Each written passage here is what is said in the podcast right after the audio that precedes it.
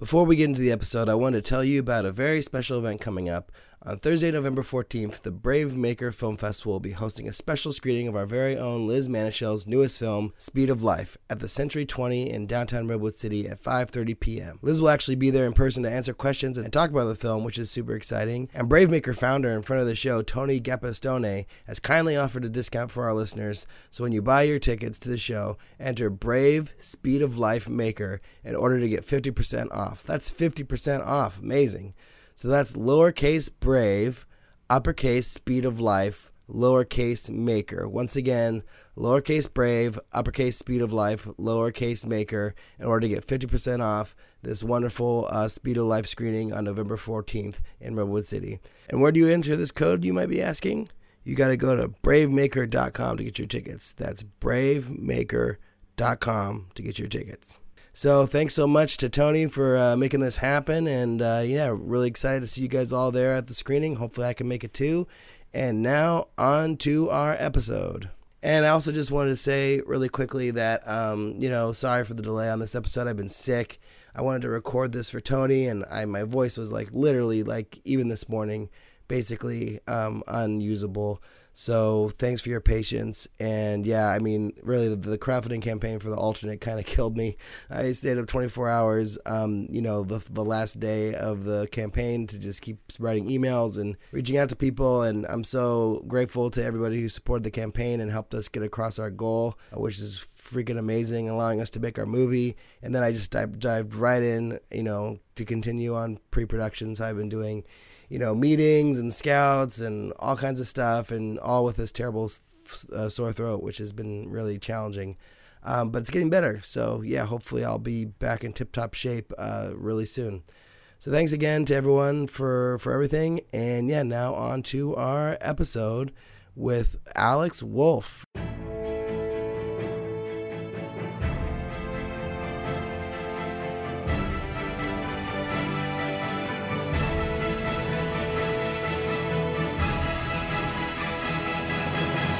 Welcome to Making Movies is Hard, a podcast about the everyday struggles of being an independent filmmaker. I'm Alrik Bursell. I'm Liz Manashil. And this week on the podcast, we have, um, I don't know if it's the most famous person, but I would say they're probably more famous than most people. I don't know. Um, anyways, his name's Alex Wolff. He is a young actor and a filmmaker. He's made his first film. Like um, such an underhanded compliment. What, what do you mean? He's not the most famous person. Well, I was trying to decide if he is because I maybe he is more. It's, I guess it depends on who you are because. I think if you're a young person, he probably is the most famous person. But if he's not, on our podcast not, so far, on our po- on our okay. podcast, other than yeah. us, obviously. Well, we're not famous, right. but I mean, we had Jared Hess on the show, director of Napoleon Dynamite. You know, um, so he's like pretty damn famous. Um, oh, he's super famous. He's ultra famous, but um, you know, I think more famous to filmmakers and not famous to normal people. They'd be like, "Oh, I know that movie," but they wouldn't necessarily know Jared Hess necessarily as the name. But I think like you know, this guy Alex Wolff was in that movie Hereditary, which I haven't seen that everyone's um, so fond of. Co-starring Ann Dowd, the illustrious Ann Dowd. Oh, uh, uh, oh, there, there you go. Nice. Um, I didn't know that, so that's why you guys were talking about Ann Dowd. That makes sense. Yeah, just gushing about her. Nice. Um, anyways, so we we're, we're, doing this thing now where we intro our shows uh, and don't just do them as we go, which I think has been fun. Uh, well, I was really surprised by this interview. I'm just going to say that, right? I'm going to say I was surprised by it. Yeah. What was your What was your expectations? Well, I forgot that he was 21, and so when we started talking, um, I just kind of like pre- presumed as a first time director he was kind of in the same age range of the people we normally talk to, which I ah. guess is kind of across the board, but usually it's right. like mid to late 20s early 30s in that world. Right right right. And then as he went on i was like googling him and i was like oh my god he's 21 like he's so confident. Like i forgot what age does to you. It just destroys right. your soul. And i think like i was very surprised and and like um Yeah, yeah, yeah. I just thought it was kind of like an unusual uh interview. yeah, it, it was yeah. very unusual. I mean, it's also he's an unusual guest, not just because um, you know that he's been in things people have seen like Jumanji and Hereditary and what Patriots Day. I think that's another one. Um, in treatment when he was like ten or nine, he was in In Treatment, that HBO show. Right, um, right, right. But he's also he's been on TV since he was like nine or or younger. He was on a show that he had in 2006 called the Naked Brothers Band with his brother um, Nat Wolff, who was probably even more famous, I would say, than Alex. He was in Death Note and and he was in The Fault in, in the Stars or The Fault in Your Stars. What is that movie? You know what I'm talking about, well, right? let's not start up like or reinforce a rivalry between okay, I'm two not, brothers. I'm not trying to say that. Okay, anyways, but. I'm just saying, like this guy, you know, he's uh, he's been on in movies and TV for a very long time, so it's just a completely different sort of background than what most of our guests have, and so I thought it was a really interesting opportunity to talk about like what is it like to grow up being on camera and then translating that to making your first film, which I kind of think we covered in the conversation, but I think it also just took its own, you know, on its own shape and form and went where it was going to go, you know. Yeah, and I absolutely loved and am still well, I don't know if I agree with, but I loved the moment where he told us how to direct actors and how to treat actors. And I won't go into it too much because oh, people yeah. could just listen. But like I had never heard his perspective before. And now I've just been thinking, am I nice to my actors? Am I nice enough to my well, actors? It's, it's interesting because I think like that's kind of how I am a lot of the time is just very nice, you know, and encouraging. And, you know, I, I feel like I've, the actors I've worked with and working with, I've been, you know, not saying I've worked with a lot of actors, but I feel like, you know, it, it's such a vulnerable experience that I try to just support them however I can. And the way that I like to support my actors is just through encouragement and through, um, you know, like trying to find, uh, the performance together and like working together rather than just me telling them what to do and where to do it. You know? Yeah, that's healthy. Um, I think so. I don't know. Maybe. I mean, but you know, we talked a little bit about how like other directors uh, have other uh, different types of um, you know methods, and uh, it was yeah, it was, it was an interesting conversation.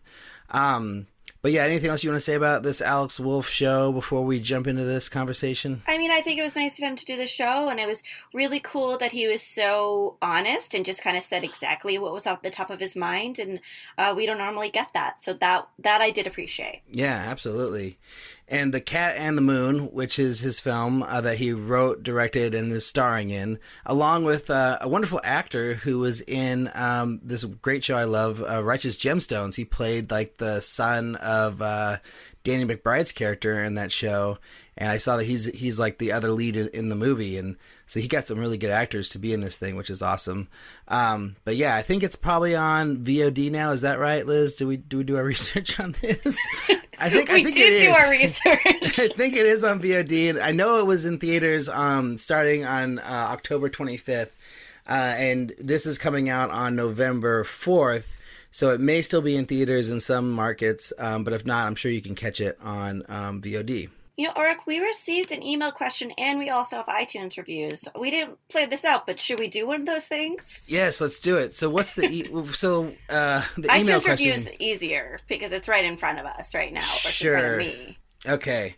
So this next review is called "The Only Podcast I'm Going to Review Ever" by Mr. Matt Enlow.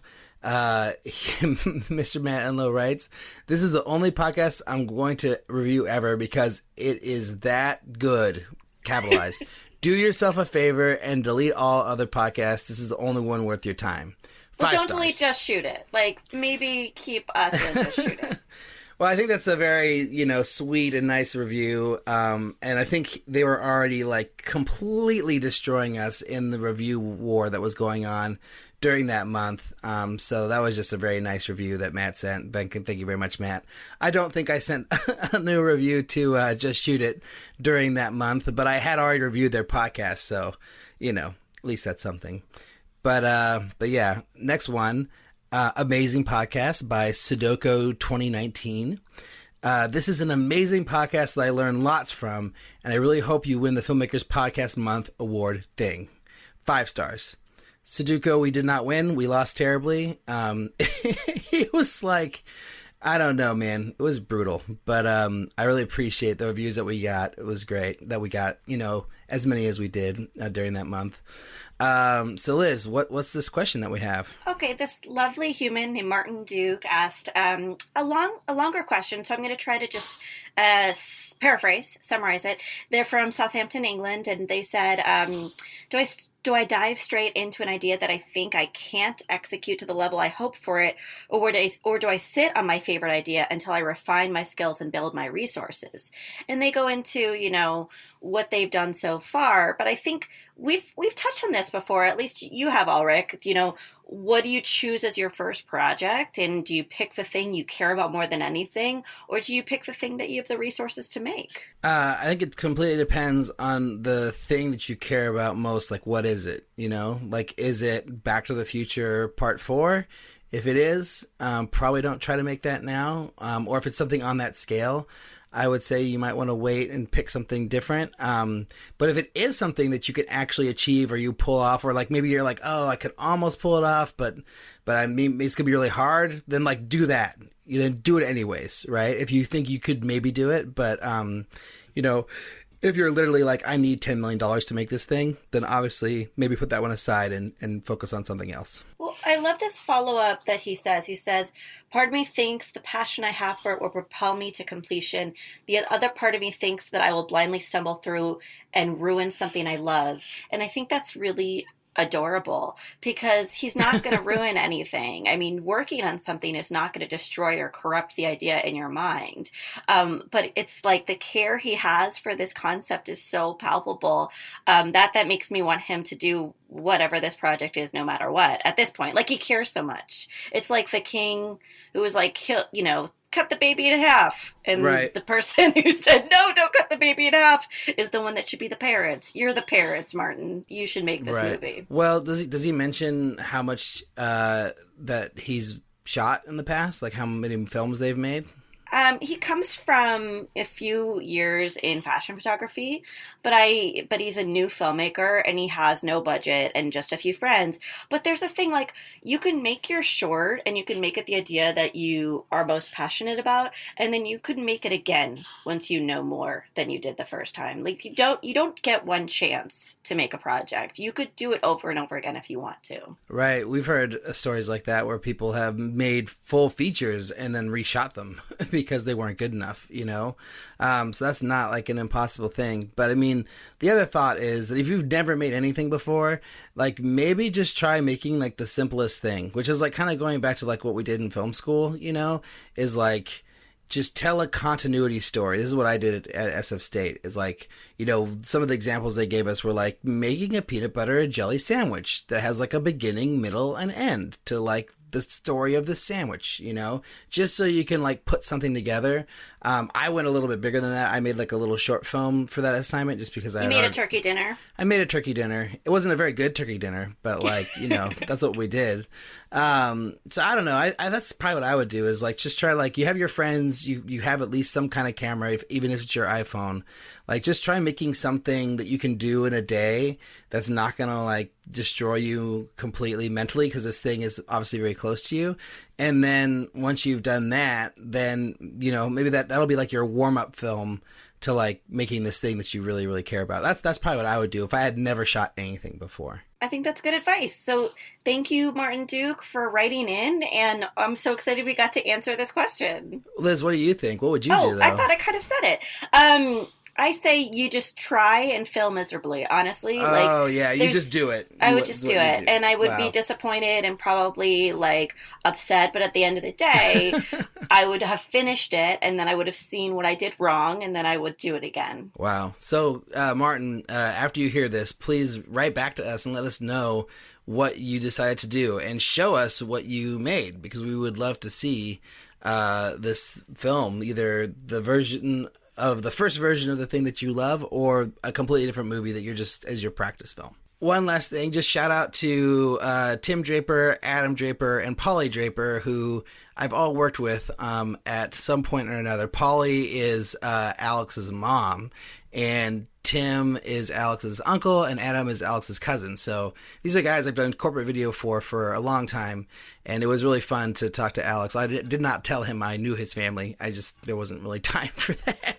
But uh, but yeah, if you guys are listening, um, yeah, hope you guys like this conversation with Alex Wolff. Um, all right, so yeah, I was just doing some research, and you know, you were in the Naked Brothers band show in like 2006 or something, like way back in the day.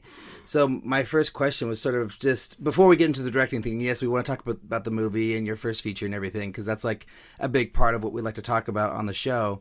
Um, but just to lead up into that, uh, you've been on camera since like you were nine. Since Is that the right? sonogram. 10? That's what I say. Been on camera since the sonogram. Right. Wow. Um, so what has it been like, man? Just to like kind of be, you know, in one show or in movies or doing your own YouTube show um, since you were like ten years old. YouTube show? Uh, yeah. Uh, the Nat and Alex show. That's you, right?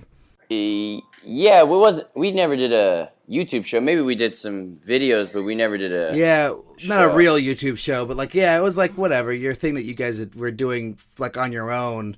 Um, Oh right, to, you prom- know, to promote our album. Yeah, I mean, Yeah, yeah, we're, I was never um uh, like a YouTube guy or anything, but um, uh, Right, I mean, it was great. It was it was awesome doing the show. Like I loved um, I loved every minute of doing the Naked Brothers band. I still love it. Like I, I, it kind of taught me everything that I I needed to know as an actor a little bit. I mean, obviously there's way more you learn along the way, but but what it really taught me, and it was a great first seed to plant, was that um, acting has to be free and acting has to be wild and it has to be uncontrolled and it has to be in some ways unprofessional and not organized and not choreographed, overly choreographed, and uh, and I guess I, th- I really felt like I learned that on the Naked Brothers band. And as a kid, I was just um, you know kind of wild, and the show was wild, and I felt so comfortable with my friends and my brother and uh, my family.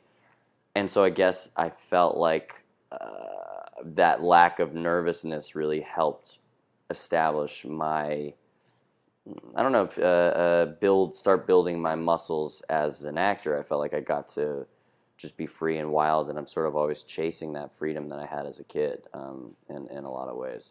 As a director, do you try to create the environment on set? Yes, yes, that was my big. That was probably my number one priority on set. I mean, there's a lot of priorities, but my number one priority was to get free, loose, um, uh, relaxed. Is a tough word because the performances are kind of by no means relaxed. Everybody's pretty manic and wild, but but Right. but it's actually even if a performance is manic and wild you can sense if something is not relaxed you know like you can sense if someone is stiff or you know um, pushing or and i wanted things to fly out of people i wanted to feel like we were peering in on a crazy world um, and yeah i just wanted to feel a freedom and a wildness and a total loose uh, spirit to the whole thing Nice. So you were, um, you know, like we were saying, been on TV for a long time. You were in a show in treatment, and then you jumped into movies pretty quickly. Uh, Like, what point did you know that you wanted to uh, be a writer and director? Was it pretty early on? Well, I mean, I I'd, I'd written my uh, I'd written a musical when I was like ten, um, uh, and I'd written uh, a million scripts and stuff just as a kid. You know, my mom was a writer, and I was obsessed with movies, and I wrote my school play in seventh grade, um, and so I'd kind of been doing it for a long time. It's just that this story seemed to, be the first one that I could actually tell in a real, um, tangible way. Nice. Um, so I, I did a little research this morning, as I was saying, and I found uh, your short film Boots that you made back in 2015. Oh, boots, yeah. So was that like your first uh, attempt at directing and kind of telling your own story from start to finish? Well, no, I'd done, I'd done a bunch of shorts before that one. That was kind of an interesting. It was my first journey into this type of that type of filmmaking, that type of uh, sort of uh, almost guerrilla New York filmmaking. But I'd make a, I made a bunch of shorts like that that gone to festivals and stuff. Um, just when I was younger, I started when I was probably like thirteen making shorts. Oh, But- wow. Yeah, but that one was a that one was a fun one. Um, although Cat and the Moon was like my learning curve was pretty perpendicular. Right. Well, at that point, you'd already, you know, been on all these big budget sets and, you know, have made a bunch of stuff yourself, obviously. Um, so one of the other things I was curious about, just from knowing your work um, in in Hollywood movies, like what did you take away from like being on those big budget sets that you brought into your into your first feature? Well, I guess I took away. I guess I took away a lot of maybe what I didn't want to do as a director. Oh. Um, I feel like I learned, you know, so much as an actor, and uh, uh, you know what makes a movie work and all those things. But a lot, I also realized um, there's a lot of maybe things that I wanted to do for myself that maybe I didn't get or that I did get. But uh, I, I wanted to make it not feel like a movie set for most of the time. I wanted to make it feel like we were uh, just kind of dropping in, and, and this world was unfolding rather than uh, me presenting the world. I wanted the world to sort of unfold in front of you. Well, I want to get into that a little bit because um, our podcast is part um, self help for filmmakers. And, and See, I think I'm so glad I was thinking that I wish I had this podcast before because it I, there was such a discouraging six years in there of just so much ugh just, just like slogging it out. just slogging it out. Just when is this movie going to get made? When is anybody going to listen to me? Every day I was like, are we going to be able to shoot tomorrow? Is this a thing? Like, am I just am I just poking around in the dark? And so stay sitting here staring at the Cat and the Moon poster and the fact that it's like premiering tonight, it's just like Well, that's hilarious because I well, I'll just speak for myself, but I'm like on this recording thinking, "Oh my gosh, he's so fancy. Like there's nothing I can relate to with this guy." And then now you're just saying all these things that I think about on a daily basis. Um, I So, seem like- fancy. I'm honestly Oh, genuinely so honored. fancy. No, I'm not. I am not fancy. We had um we literally every day had to probably reshoot most of the thing we like I had a perfect take one time where I was smoking the cigarette with this girl and we couldn't use it because some guy walked in front of the camera and just flipped off the camera and said "fuck you" like that Oh, wow. into the camera. like That's that, funny. Right in the camera. And I, I had to go in the editing room and find a way to use it. We had a perfect, there was this one long take of the scene that ended up getting cut, but we had one long take where we walked from 50th to like 57th Street. It was a cool scene. I, it just didn't work with the movie, and it mostly didn't work because the only take that worked, some dude walked out of a convenience store and just started waving to the camera and saying, I'm in a movie, I'm in a movie, while we're That's walking. Wow. evidence. That's evidence that you're fancy. Like someone wants to ruin your such a jerk such a right. jerk i just like i'll hate that person forever So so let's talk about the six years of struggles that you mentioned. Um, like when did you first write this script? And yeah, like talk about the journey of getting it made and put on screen. it was right after um, i came out of my mother's womb and there was a typewriter um, in the in the hospital and i just kind of started crackling away on the thing no uh, it's okay so six years probably till the movie actually was made so it's re- i guess i more could call it a five year struggle but i started writing when i was 15 um, in order to not study for finals in high school um because i have such bad ADD and i just wanted to do something else and i was feeling uh i was feeling a certain way at the time and i felt that it was personally a very uh, tumultuous is such a like kind of a tepid bullshit word for what i'm trying to say but i was i was Right. feeling on fire would be a good way of saying it. I was feeling on fire when I was 15. I felt like I was on fire everywhere I went. I didn't really understand it, and so I was writing a lot of short stories, and I started with just, um, you know, uh, uh, just churning out these short stories that were pretty disturbing, probably now in retrospect, and embarrassing. When I read them, I'm like, oh, just shut up, Alex, just shut up. When I read those stupid short stories, but then this script just started coming out of me and i didn't really have a direction for it i just had these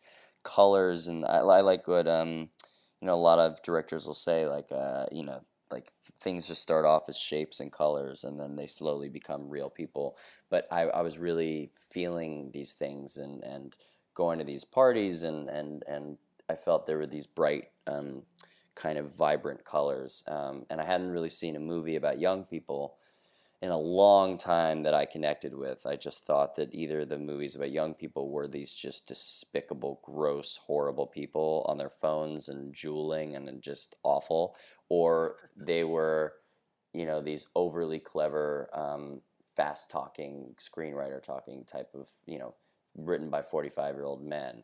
And so I just felt like I wanted to do a different kind of thing, and so yeah, it just kind of came about when I was 15, and then it took it like five. It took me like five years to make it a readable thing, like a readable document, because I think for a while it was just a scramble of emotional expressions and you know uh, you know terrible things like that but then it slowly i think eh, with five years of really um, carving out what the story was uh, it, it became you know the cat and the moon that it is also going into meetings with anyone that i could get a meeting with and getting rejected like as i walked in the door I'd be like, "Hi, nice to meet you. I'm Alex." They're like, "Hi, we're not going to make your movie. Would you like some water or coffee?" Or, and I would just be you know, I mean, I, I, the amount.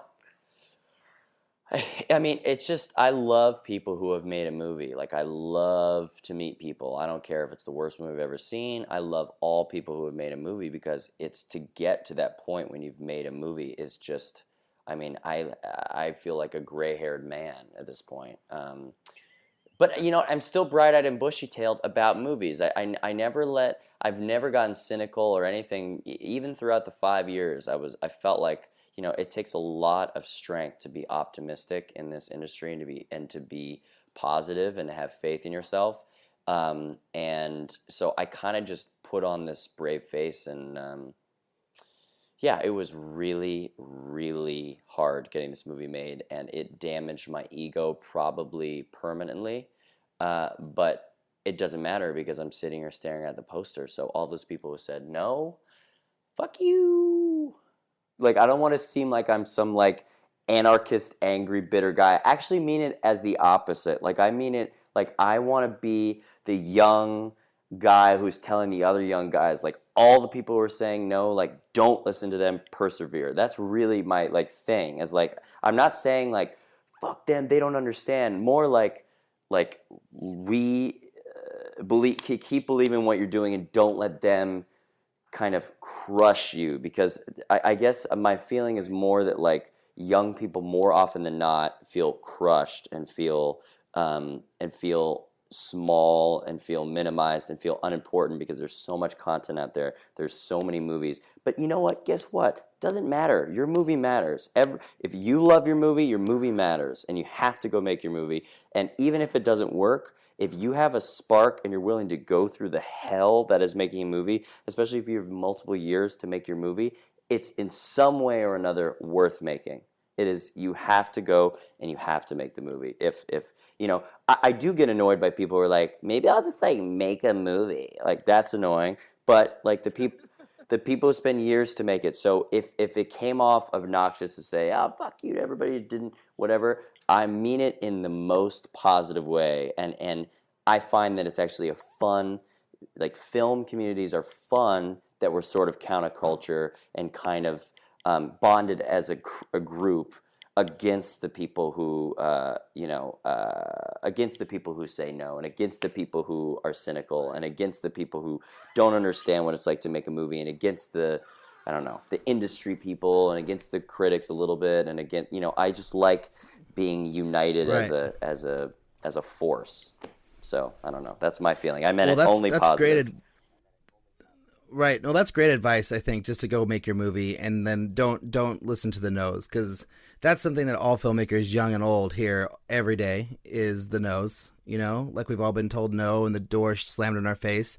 And it's kind of refreshing to hear that someone who's been in the industry as long as you have and successful in the industry as long as you have, have has, has the same struggles and hears the same no's. Because I think oh, yeah. a lot of times when you see like an actor like you who's been in things that we've heard of, oh, they're going to go make their first movie, it's like we just assume it's easy. We're like, oh, yeah, that guy, he was in Jumanji. Oh, yeah, it must have been so easy to get his movie made. But it's it's nice to hear that no, you, you had to push through just like the rest of us to get your story told and your film made.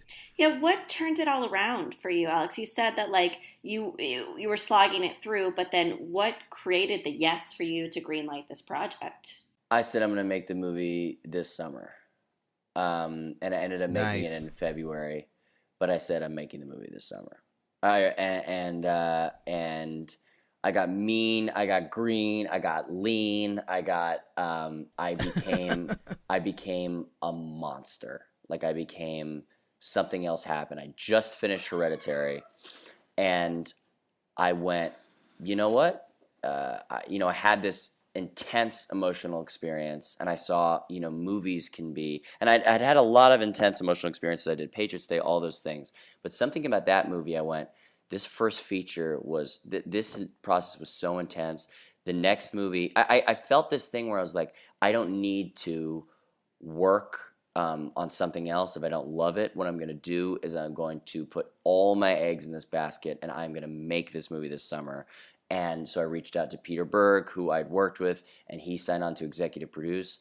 And I just became a monster. I became um, Wow. a monster. Like I just called everybody. I um, embarrassed myself. I, I almost felt like I, I became like I had an alter ego. I had like a I feel like I sound a little crazy right now. I'm not usually this crazy, but no one's asked me specifically about this part of the process and I think it's time to be honest now the movie's coming out. I was like calling everybody. I would wake up in the morning and my goal was to get a certain amount of, you know, someone to say yes to a certain amount of money. I would go into meetings with everybody. I didn't care who it was. I would um, you know, I would just do anything. I was ready to do anything. That's awesome, man. You used all the connections that you had at your disposal to get it done, you know, and just like went out But there. more than the made it connections, it, was about the work I put into it. Like I made a shot list um, that was so grossly specific. Like people thought I was a sociopath. Like I, it was like a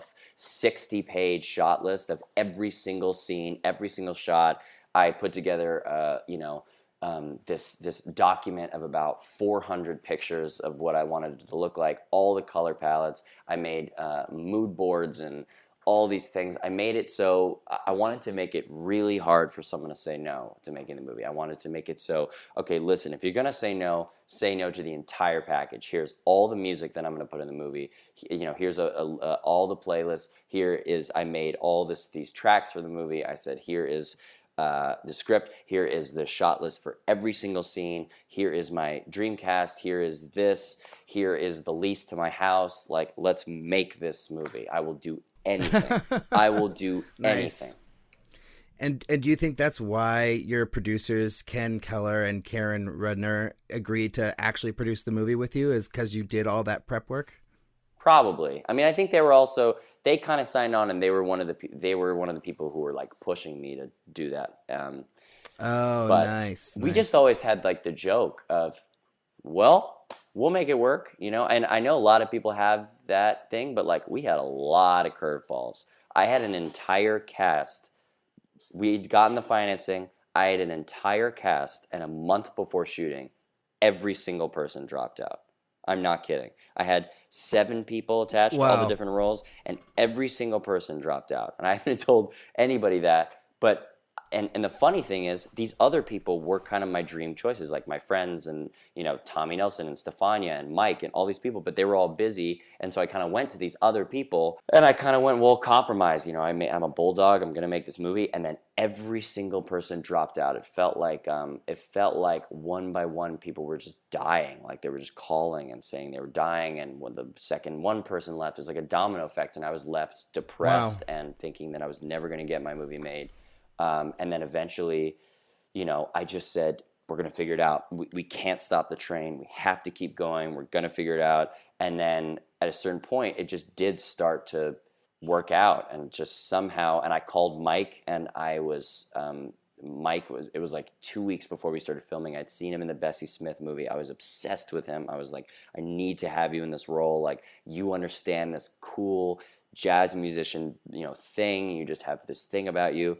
And I called him and I was kind of like teary eyed on the phone. I was like, I just want you to do this movie so bad. I know you have a crazy stand up schedule. Wow. Um, and just, I want you to do it. And finally he was like, okay, let's do it. I was like, do it. Like, yes, yes, yes. And I just, ugh, it was a really nice experience.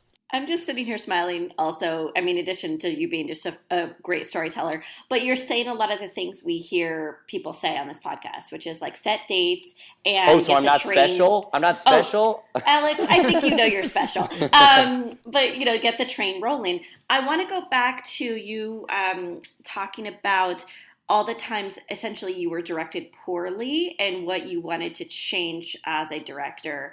Can you give some advice for our listeners about, as an actor, what you needed to hear that you didn't get from other directors? Well, I'll start by saying I've been really lucky. So I've been really, really, really, really, really lucky. I have had amazing directors. I've had, you know, I can count on one half of one hand directors who maybe didn't deliver for me the way I needed. Like I've been so lucky. But what I'd say to, you know, um, up and coming directors is this isn't always advice and like that people want to hear um, or that they like necessarily. And some directors are probably rolling their eyes, but this is my experience. Treat your actors like kings and queens. Um, like treat your actors like um, they are dear and you don't want to scare them off. And but at the same time, like you're, I want you to love me. Like I want a director to adore me. I don't just want them to tolerate me or appreciate me. I sort of want them to love me. And I guess in my experience, if you love your actors and you, you know, only hire, don't fake it, only hire actors that you love and hire right. ones that you know will take you to the promised land. And I guess through worshiping my actors, worshiping, treating them like knowing that acting is really hard and being so delicate and so kind and gentle and if they do a terrible take, you don't tell them that. Just don't get impatient. Be just just worship them. I've noticed really relaxed, good performances come out of that if you just kind of worship them. A lot of people think that's dumb advice. I'm just telling you in my experience, because most likely you're going to get irritated with them at points anyway. So you might as well right. lead with loving them, lead with worshiping them.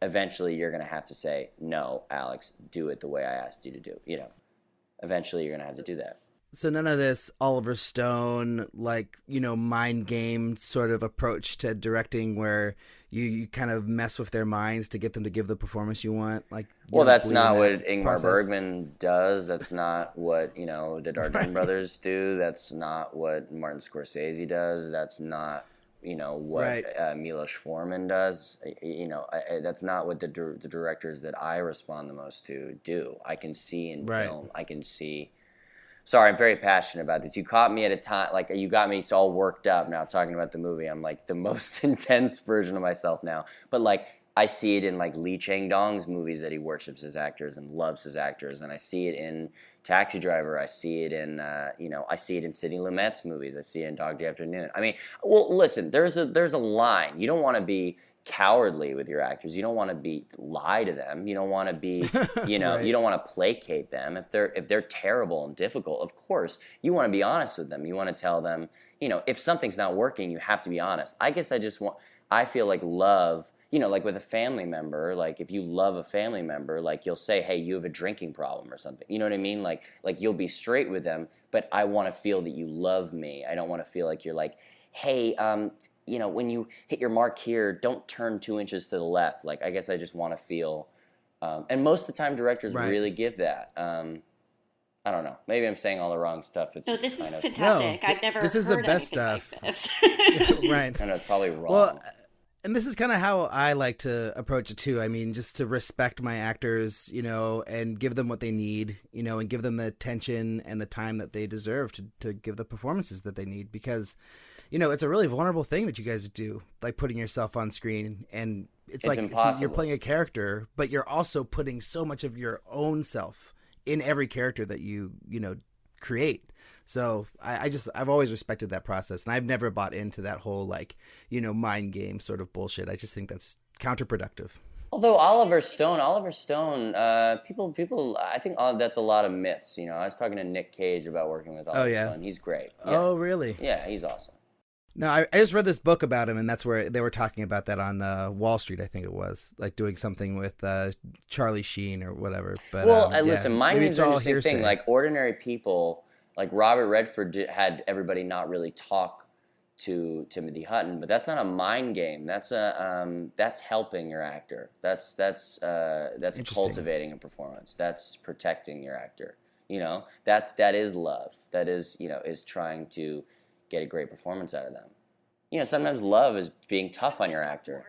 Well, I guess my question is can you love them in a low budget setting? Can you love an actor but not be able to give them everything that they need? Like that wonderful speech that Michelle Williams gave about, you know, like the budget and how the budget went to her to better craft a character. I was just sitting there thinking, I don't have the budget to get you not wooden teeth, Michelle Williams.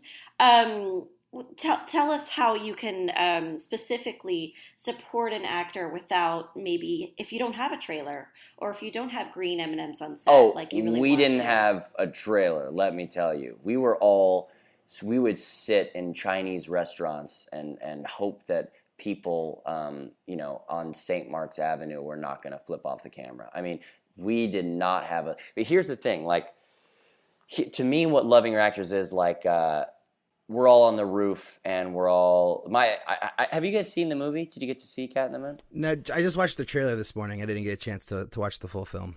um, bummer. But um, we there's a scene where we're all getting high on the on the roof, and I start talking about my dad, and um, and we're all there, and uh, one of my actors was. I feel like this is just like a story where I'm like trying to brag about. It's not that. It's just that basically one of my actors was. Um, he was like he had to do the story. We were trying to figure out what story would be a funny story for him to tell, and he started telling it. And it was just feeling like not totally there. It was great, but it was just not feeling totally there. And I was kind of like, yeah, don't worry about it. We had a long day ahead of us, and he knew that we had a long day. He kept saying, dude, I'm sorry, like, dude, we have a long day, like, and I guess loving your actors being like, dude, take a breath, just don't worry about it. Don't worry about the day. Just try and you know have some fun, do whatever. So what we started doing to loosen up, we all just started freestyle rapping and having a fun, having fun freestyle rapping. And I was like, guys, let's just freestyle rap. Let's just relax, get everybody relaxed. And that's what ended up in the movie. We didn't even put the story in; we put the freestyle rapping. So I guess Oh, wow. it's like loving your actors is going. You know, okay, good. Like like like Martin Scorsese, that story about Jonah Hill when he was just doing these takes and they were not good. Instead of embarrassing him and yelling at him and making him tense up more, he just went, okay, let's take a five minute break, and he just sat next to him.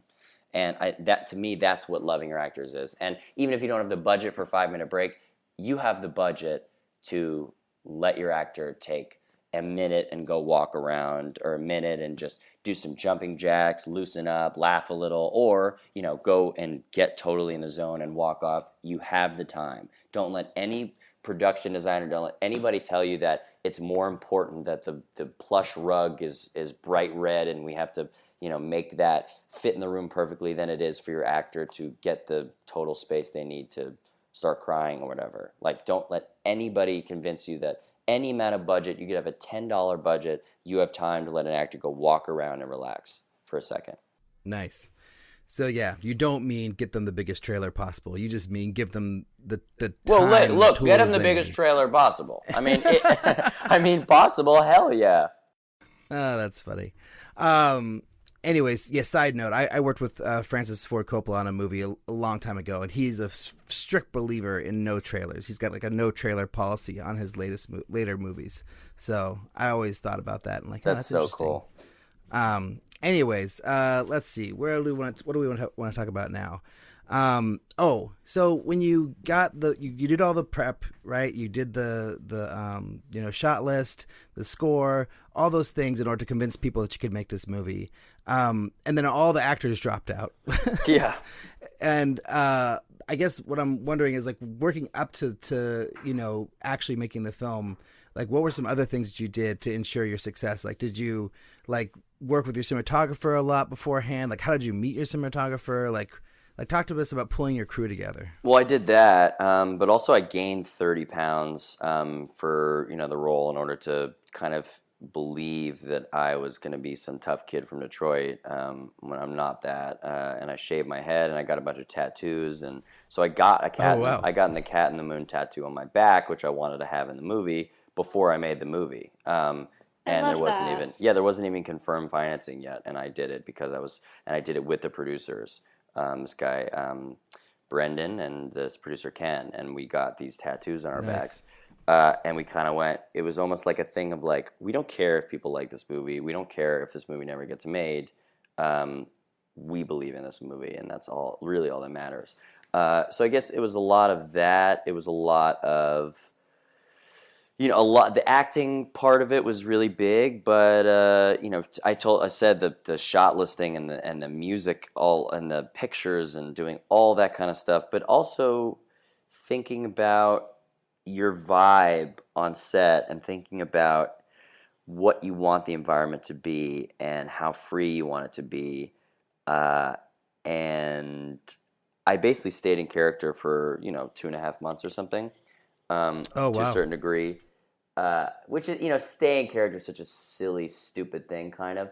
But what I mean is that, you know, we were kind of all going by the character names and trying to live in that world as much as possible. So then, you know, when the camera was on us, when we were maybe weren't, quote unquote, you know, in the scene, it would still feel like we were the characters. And I felt like everybody fully gave themselves to the movie.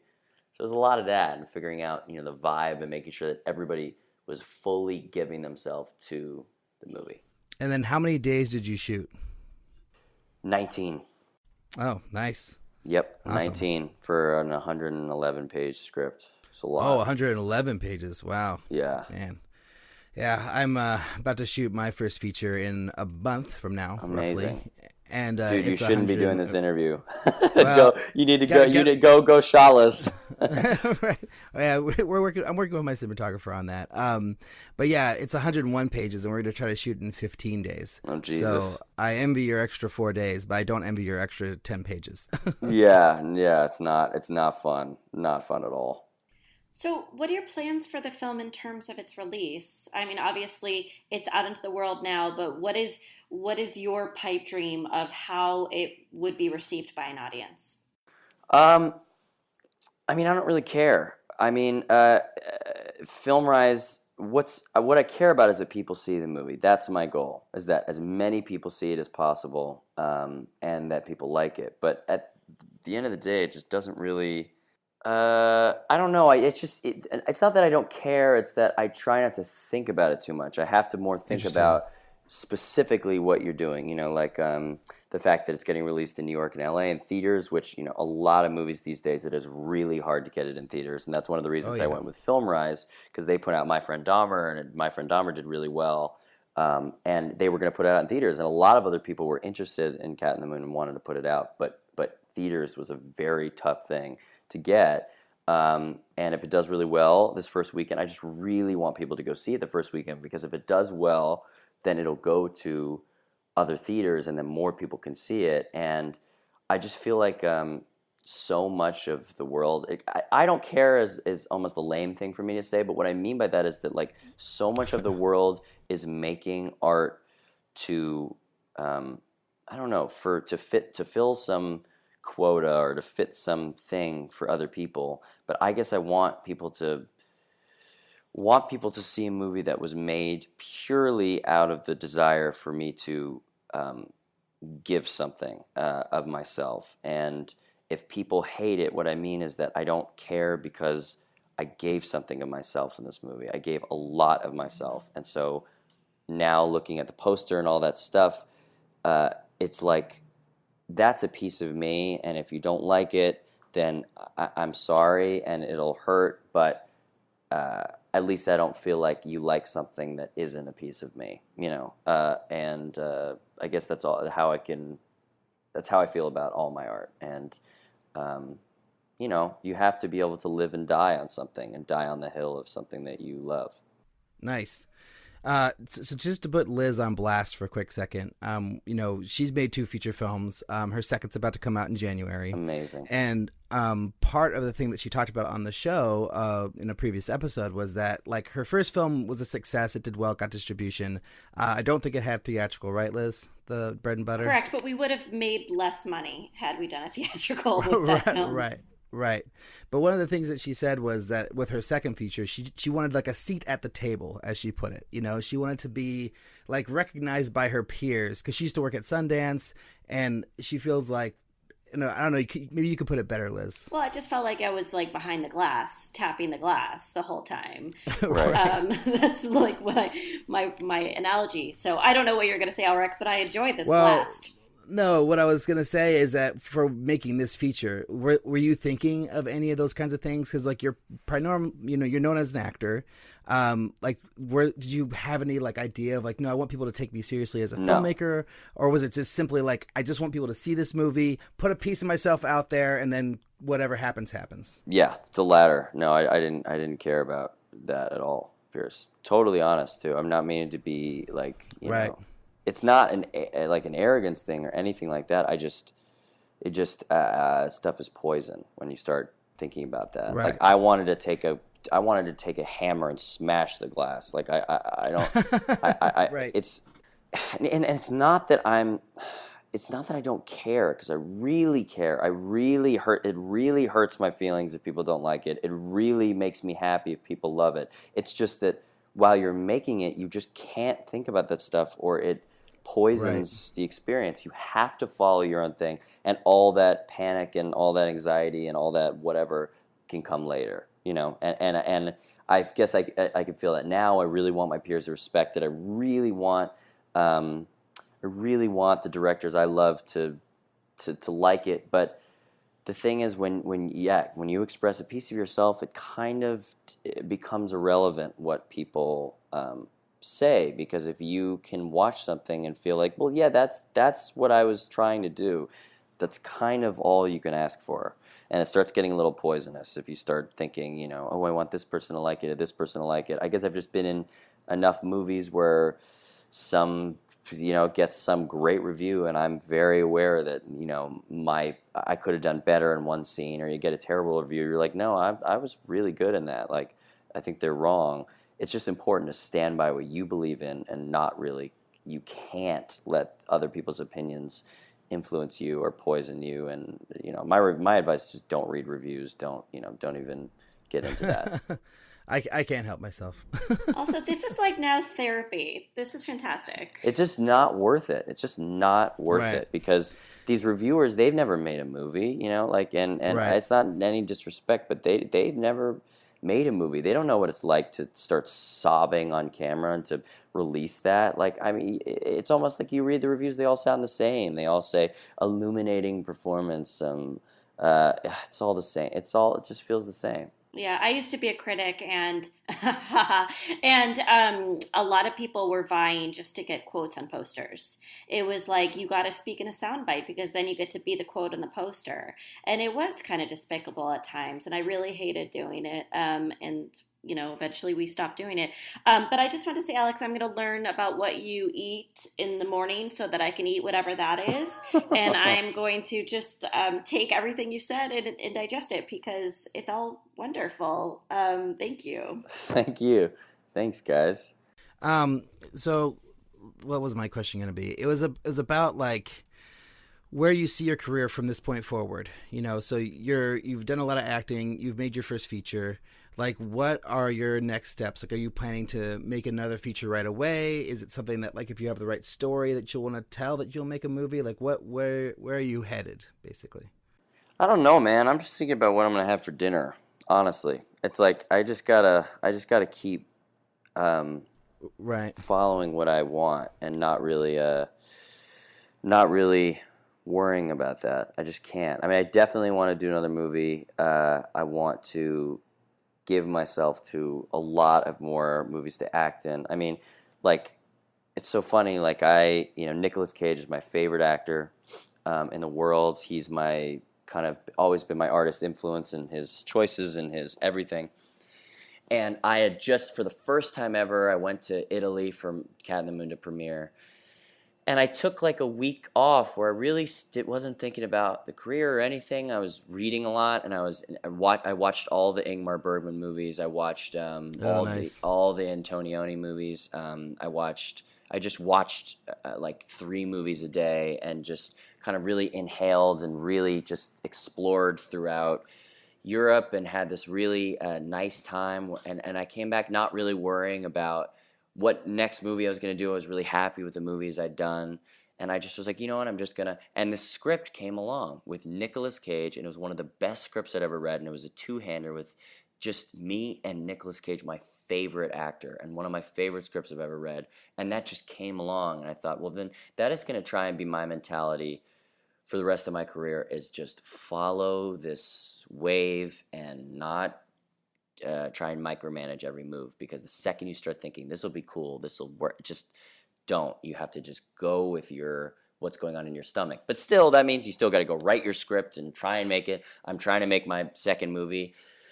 You know, this Oh, is making it a Oh, little nice. easier. At least people are like, you know, know that I'm not a total joke, but still, I'm getting the same. You know, it's the same. It's a grind. But uh, but I guess I try not to think about uh, quote unquote career. You just gotta love movies with everything in your being and, and follow that light. Nice. Liz, we're getting the red blinking light. Do you have any last questions for Alex before I we got go? nothing. I already feel like I had a therapy session in these 48 minutes. So thank you. Thank you. This Well- is fun. I have one more question, Alex. Okay. So, all to all the filmmakers out there who have a script and have a movie they want to make, but are kind of not sure what to do next, what advice would you give those filmmakers? Uh, make it a short film and make that first. Uh, that would be my advice. Go Okay. write a short film version and make that first. And the ones who made a bunch of short films and they have a feature, uh, try and start getting like ten dollars from all your friends to make it. Right. uh, and make it for as little money as humanly possible.